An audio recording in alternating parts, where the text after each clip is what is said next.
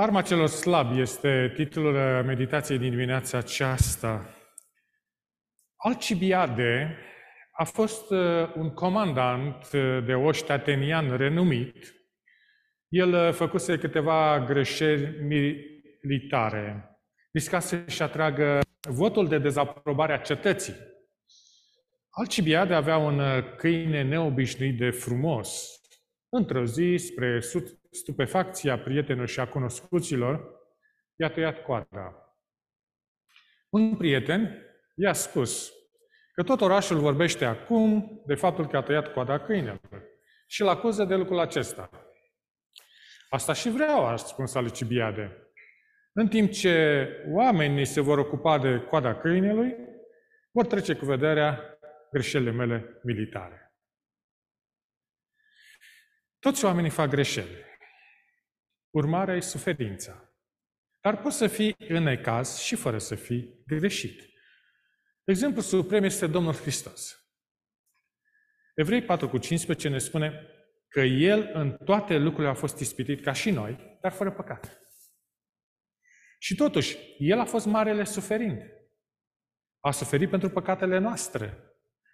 Astăzi ne vom ocupa de o problemă și anume ce faci atunci când te afli jos și cineva îți dă cu piciorul ca să te afunzi și mai mult. Dacă ți se întâmplă așa, să știi că nu ești singur. Cu toții știm că înseamnă că, uh, cu toții știm ce înseamnă cu, ca cineva să spună ceva urât despre noi sau să facă ceva care ne-a rănit cu adevărat.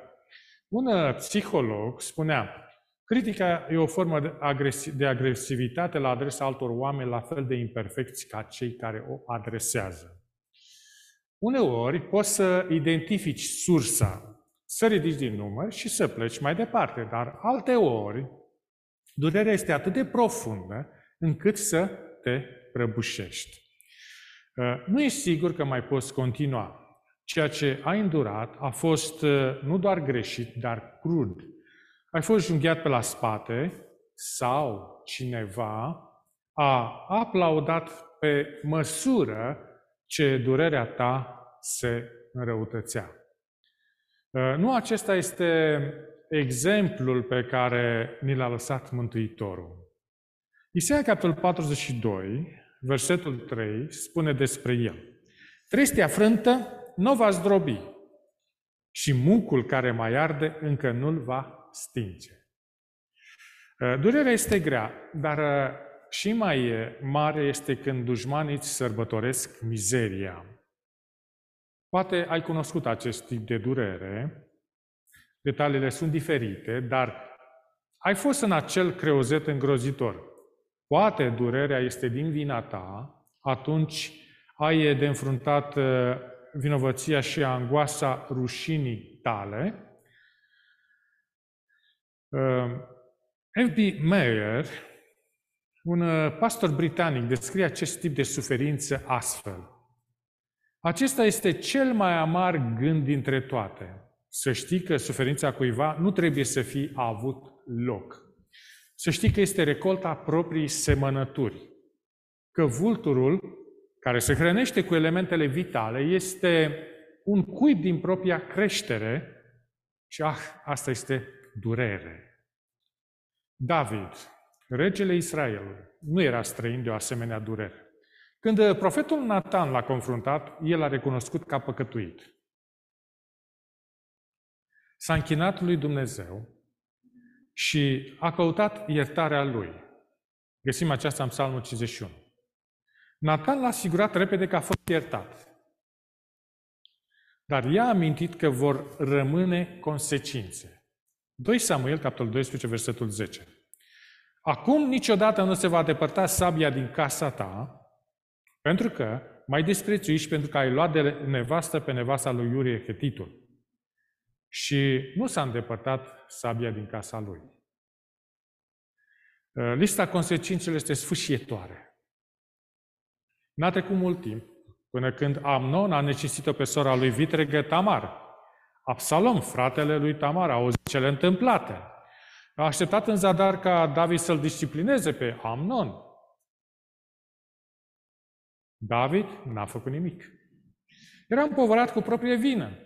Nu mai avea energie pentru a se descurca cu om.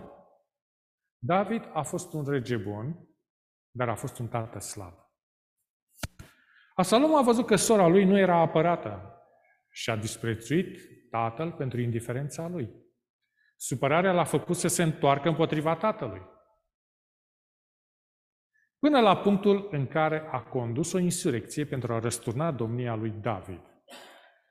Aflăm aceasta din 2 uh, Samuel, capitolul 15.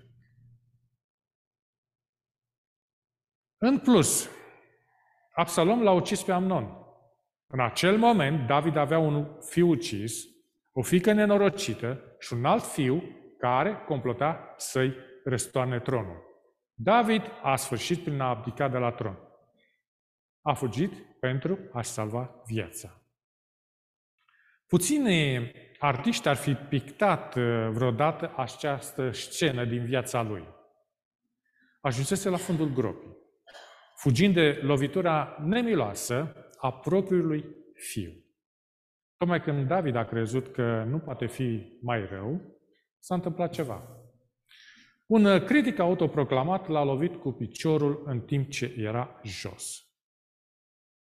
Trebuie să o las mai încet? Da, ca să poată să traducă. David a experimentat ultima lovitură devastatoare. A apărut și mei și l-a blestemat pe David. De ce îl disprețuia și mei pe rege? Pentru că l-a văzut în mod fals, ca fiind acela care furase tronul regelui Saul. Credea că David era vinovat de uciderea războinicilor lui Saul. Nu știa sau nu voia să știe că David nu s-a răzbunat pe Saul. David a rezistat la două ocazii de a-i lua viața lui Saul. Niciodată David nu l-a văzut pe Saul ca un dușman, dar și mei avea în cap că acesta era cazul. Să citim 2 Samuel, capitolul 16, versetele 5 la 8. Și de acolo a ieșit un om, din familia și din casa lui Saul numit Shimei, fiul lui Gera. El înainta blestemând și a aruncat cu pietre după David și după toți slujitorii împăratului David, în timp ce tot poporul și toți vitejii stăteau la dreapta și la stânga împăratului. Și mei vorbea astfel când blestema, Du-te, du-te, om al sângelui, om rău, Domnul face să cadă asupra ta pedeapsa pentru tot sângele casei lui Saul, al cărui scaun de domnie l-ai luat și Domnul a dat împărăția în mâinile fiului tău Absalom. Și iată-te nenorocit, căci ești un om al sângelui. Teologul Eugene Peterson comenta astfel, cât de jignitor. David trăia deja cu amintirea oribilă a faptele lui greșite, acum trebuia să suporte pietrele verbale ale lui Shimei, Acolo a fost urât. Iată acuzațiile false ale lui Shimei. Primul. David era vinovat că a vărsat, a provocat vărsare de sânge în casa lui Saul. Fals. Al doilea, David a furat tronul lui Saul. Greșit. 3. Dumnezeu dăduse tronul lui Absalom. Din potrivă. Minciună după minciună a umplut discursul acestui om plin de ură. Cine e motivat de răzbunare și de ură, confundă cu ușurință faptele. Și face viața miserabilă persoanei pe care o urăște. Cât de tragic. Mai ales când cuvintele brutalizează pe cineva care este deja jos. Au urmat două răspunsuri la blestemurile ale lui Shimei. Primul a venit de la Abishai. Citim în 2 Samuel, capitolul 23, versetul 18. Abishai, fratele lui Ioab, fiul țerui, era căpetenia celor trei. El și-a învârtit sulița peste 300 de oameni și a omorât și a fost vestit între cei trei. Era loial lui David și dur ca soldat. Să observăm răspunsul lui Abishai. În 2 Samuel, capitolul 16, versetul 9. Atunci Abishai, fiul cerui, a zis împăratului, pentru ce blestemă acest câine mor pe domnul meu împăratul? Lasă-mă, te rog, să mă duc să-i tai capul. Acesta este răspunsul unui tip dur. Tot ce trebuia să facă David era să dea din cap, dar n-a făcut-o. În contrast puternic, vine răspunsul lui David în 2 Samuel, capitolul 16, versetul 10 la 12. Dar împăratul a zis, ce aveți cu voi cu mine fiițerui? Dacă blestemă, înseamnă că Domnul i-a zis, blestemă pe David. Cine îi va zice, dar pentru ce face așa? Și David a zis lui Abishai și tuturor slujitorilor săi, Iată că fiul meu care a ieșit din trupul meu vrea să-mi ia viața. Cu cât mai mult Beniamitul acesta. Lăsați-l să blesteme, căci Domnul i-a zis. Poate că Domnul se va uita la necazul meu și îmi va face bine în locul blestemelor de astăzi. Abishai trebuie să fi fost uluit. Probabil că nu-i venit să-și creadă urechilor. E timpul să facem uh, o observație importantă. A acționa în fire complică întotdeauna situațiile. Când răspundem din simțul dreptății sau din furie, nu este nimic bun. Răspunsul impulsiv al lui Abishai a fost un răspuns al firii pământești. Poate că ai în preajma ta oameni ca Abishai. Când oamenii îți fac viața mizerabilă, oameni ca Abishai vor veni în apărarea ta, având cuțitele verbale ascuțite. Deși acest lucru pare îndreptățit, nu este cel mai înțelept. Pentru că în acest spirit ei nu sunt sensibili la voința ei funcționează din punct de vedere orizontal, reacționează repede cu furie, ceea ce nu face decât să înrăutățească lucrurile. Când ești slăbit de rând, vei fi tentat să asculți sfaturile lor. Rezistă acestei tentații. Nu vei regreta niciodată. David știa că Domnul are totul în control. El îngăduia acele lucruri pentru a învăța lecții valoroase și David nu a ripostat.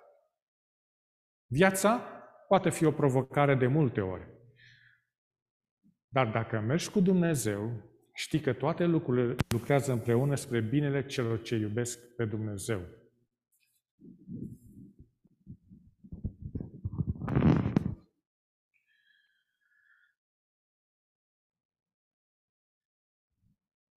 Și anume, spre binele celor ce sunt chemați după planul său. Să extragem câteva principii din răspunsul lui David. Primul. David a redus la tăcere pe subalternii lui și a reținut orice fel de represalii violente. Să învățăm să facem la fel și să ne reamintim uh, Roman, capitolul 12, versetul 19, care spune Prea iubiților, nu vă răzbunați singuri, ci lăsați să se răzbune mânia lui Dumnezeu, căci este scris, răzbunarea este a mea, eu voi răsplăti, zice Dumnezeu. Ca și urmașii lui Hristos, să nu ne răzbunăm. Aceasta este lucrarea lui Dumnezeu. Făcută la timpul său, în condițiile uh, lui și în felul său. Uh, mulți oameni răspund la rău cu rău. Nu aceasta este calea lui Dumnezeu pentru poporul său. Abishai era bine intenționat. Dar David i-a amintit că Dumnezeu este suveran. Dumnezeu nu este aproape suveran, El este total suveran. Și aceasta înseamnă că El domnește și asupra celor mai mari nedreptăți. David a ales să nu se apere împotriva atacurilor pline de ură, ar fi putut uh, lua măsuri sever și rapid. David era el însuși un războinic. Ar fi putut avea capul lui Shimei într-o milisecundă. În schimb, a ales să se supună lui Dumnezeu. A lăsat dreptatea în mâinile celui care este întotdeauna drept. Orarul lui Dumnezeu ă, este de obicei diferit de al nostru. Dar el nu este indiferent, nu doarme la volan. El va acționa și el va fi punctual la timpul său. Poate că te simți singur în criză, te confrunți cu cineva care te lovește cu piciorul tocmai când ești jos, dacă asta te descrie chiar acum, să știi că Dumnezeu este lângă tine. El nu este nici absent și nici indiferent. Sunt momente în care el pare teribil de tăcut și îndepărtat, dar nu este așa. David a răspuns la această criză cu o integritate remarcabilă. Mai simplu spus, David a lăsat situația în mâna Domnului. Chiar și așa, criticile au continuat. Și mei a persistat în criticile lui la adresa lui David. A făcut aceasta pe parcursul a kilometri întregi. 2 Samuel, capitolul 16, versetul 13. David și oamenii lui și-au văzut de drum și mei mergea pe coasta muntelui în dreptul lui David și mergând blestema, arunca cu pietre împotriva lui și vântura praf. Atacurile necrustătoare sunt epuizante. Regele și toți cei care erau cu el erau obosiți. Dacă te lupți cu critica nejustificată, trebuie să fii obosit. Desigur că nu este corect. Dar când timpul va fi potrivit, Dumnezeu va interveni. Va prelua conducerea, de aceea această poveste este atât de valoroasă pentru noi. Vorbește despre cum să înduri un tratament nedrept. Cât de puternic era David? Era cel mai puternic om din țară. Cât de faimos era David? Numele lui era un nume mare în tot Israelul. Toată lumea îl cunoștea pe David. Chiar au pus numele Ierusalimului după el. Cetatea lui David. Până astăzi, israeliții îl cunosc și îl admiră pe David. Simbolul de pe steagul lor național se numește steaua lui David. Când ești atât de faimos, ai de-a face cu multă atenție nedorită. Gândește-te la paparați care urmăresc celebritățile. Acei actori, sportivi celebri, nu pot să meargă pe stradă fără ca intimitatea lor să fie invadată.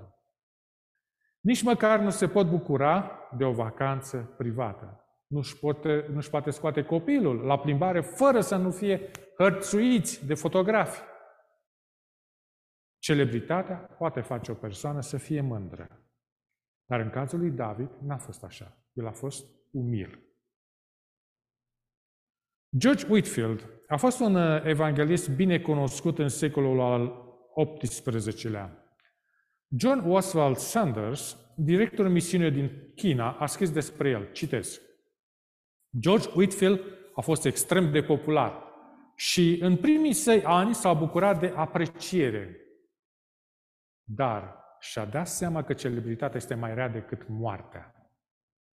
Persoanele celebre rar pot mânca o masă fără a fi întrerupte. Whitfield s-a săturat de toate acestea. Când a devenit evanghelist de renume mondial, a făcut această declarație. Am văzut destulă popularitate încât să fiu sătul de ea. Este o reamintire bună că a fi cunoscut nu este ceva la care să refnești. Predicatorul Spurgeon exprimă un sentiment asemănător. Succesul mi se poate sui la cap dacă nu mi-amintesc că Dumnezeu este Cel care își îndeplinește lucrarea. Și că va putea, prin mijloace diferite, să mă reducă la dimensiuni mici. David ar putea spune același lucru despre sine. Când ești umil, nu ripostezi. David n-a permis insultele lui Shimei să-l deraieze de pe drumul bun, de a lăsa răzbunarea în mâna Domnului. Cu toții am uh, simțit înțepătura criticilor ascuțite, a comentariilor invidioase și a atacurilor neloiale.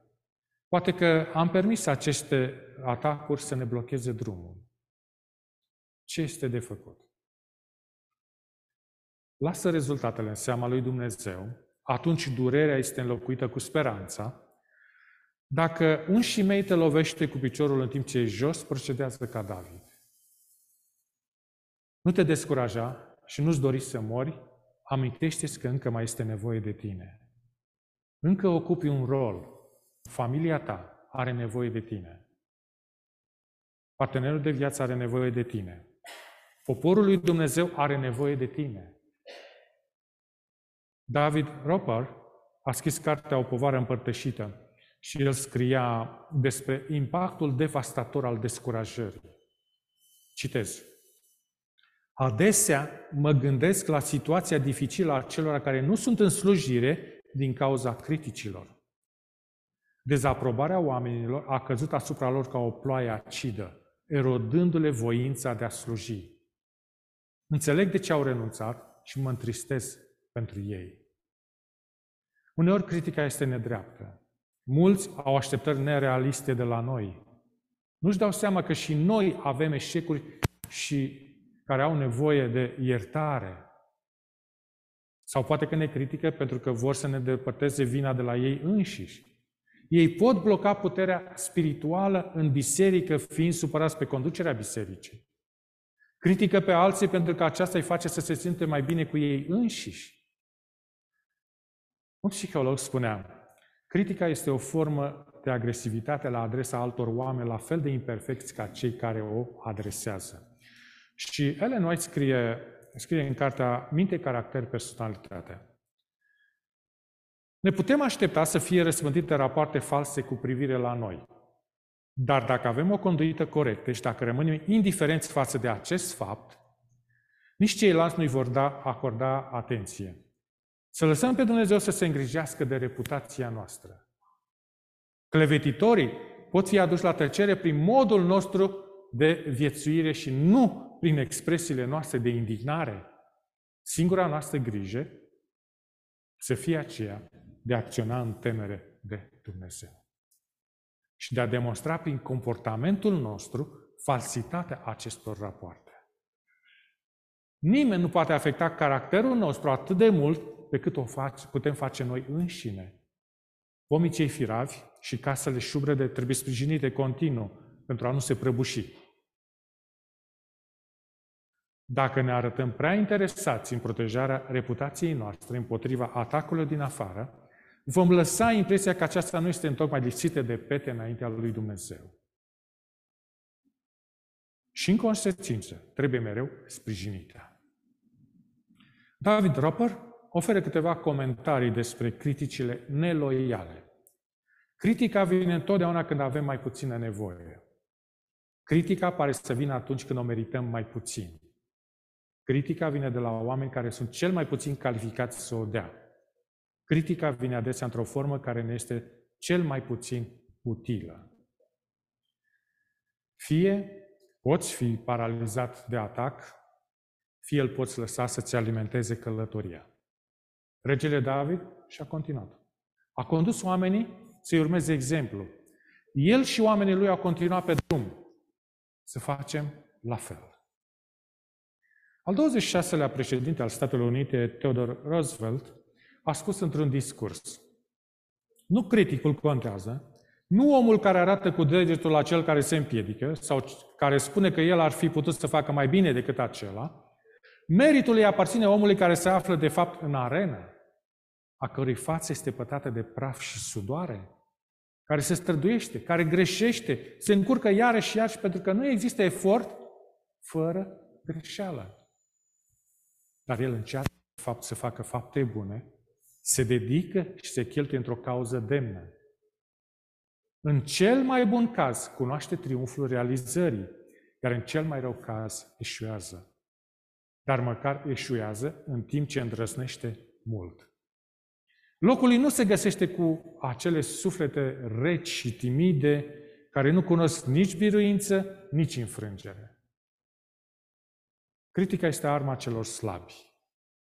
Un gând inspirat spune, cei criticați să se întărească, Nu trebuie să lăsăm criticii noștri să ne conducă la depresie și la disperare. Uită de critic. Este mai important să știi că fiecare critică oferă oportunitate de a crește. Cum să răspunzi la criticile nejustificate într-un mod evlavios? Iată câteva sugestii. Prima, cere lui Dumnezeu să-ți dea o piele mai dură.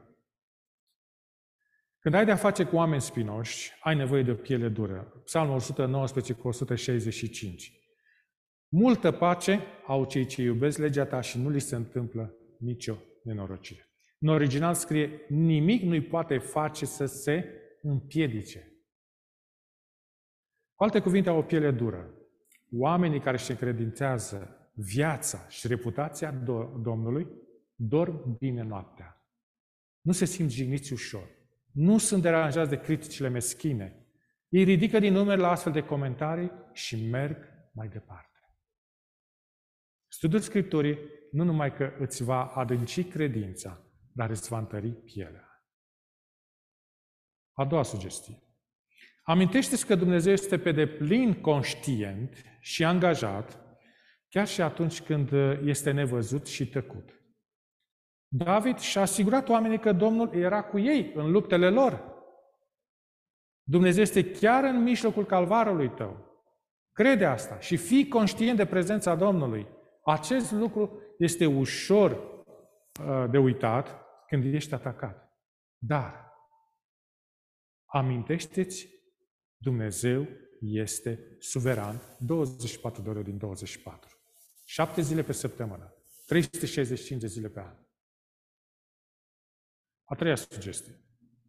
Bazează-te pe harul lui Dumnezeu pentru a face dreptate. Poate că Domnul se va uita la ce ți se întâmplă și va aduce ușurare de plină.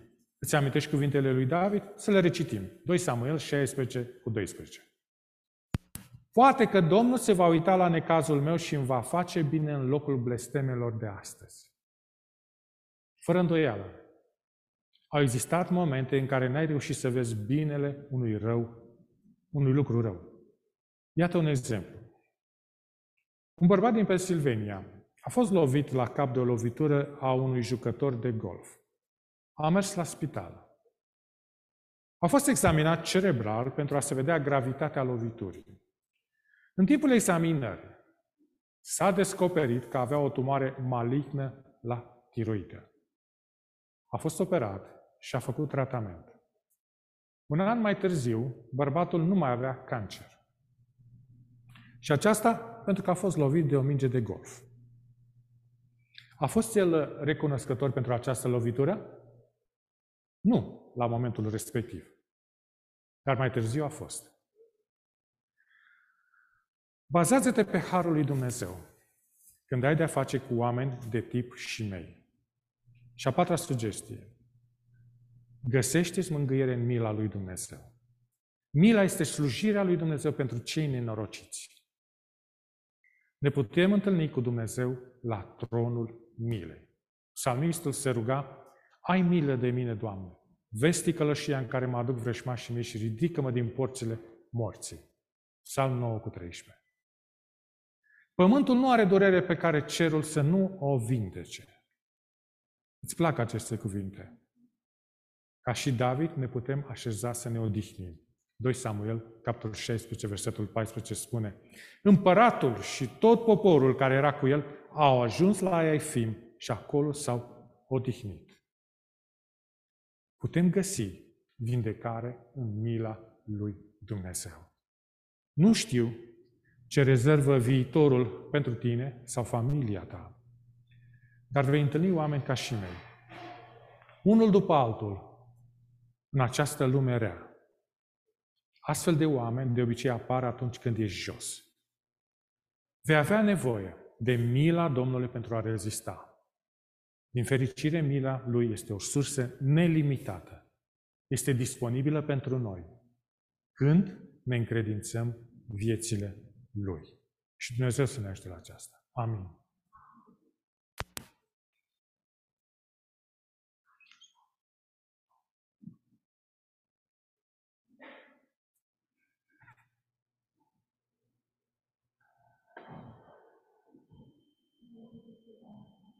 În numele Domnului Hristos, să închidem serviciul divin cu inul 456.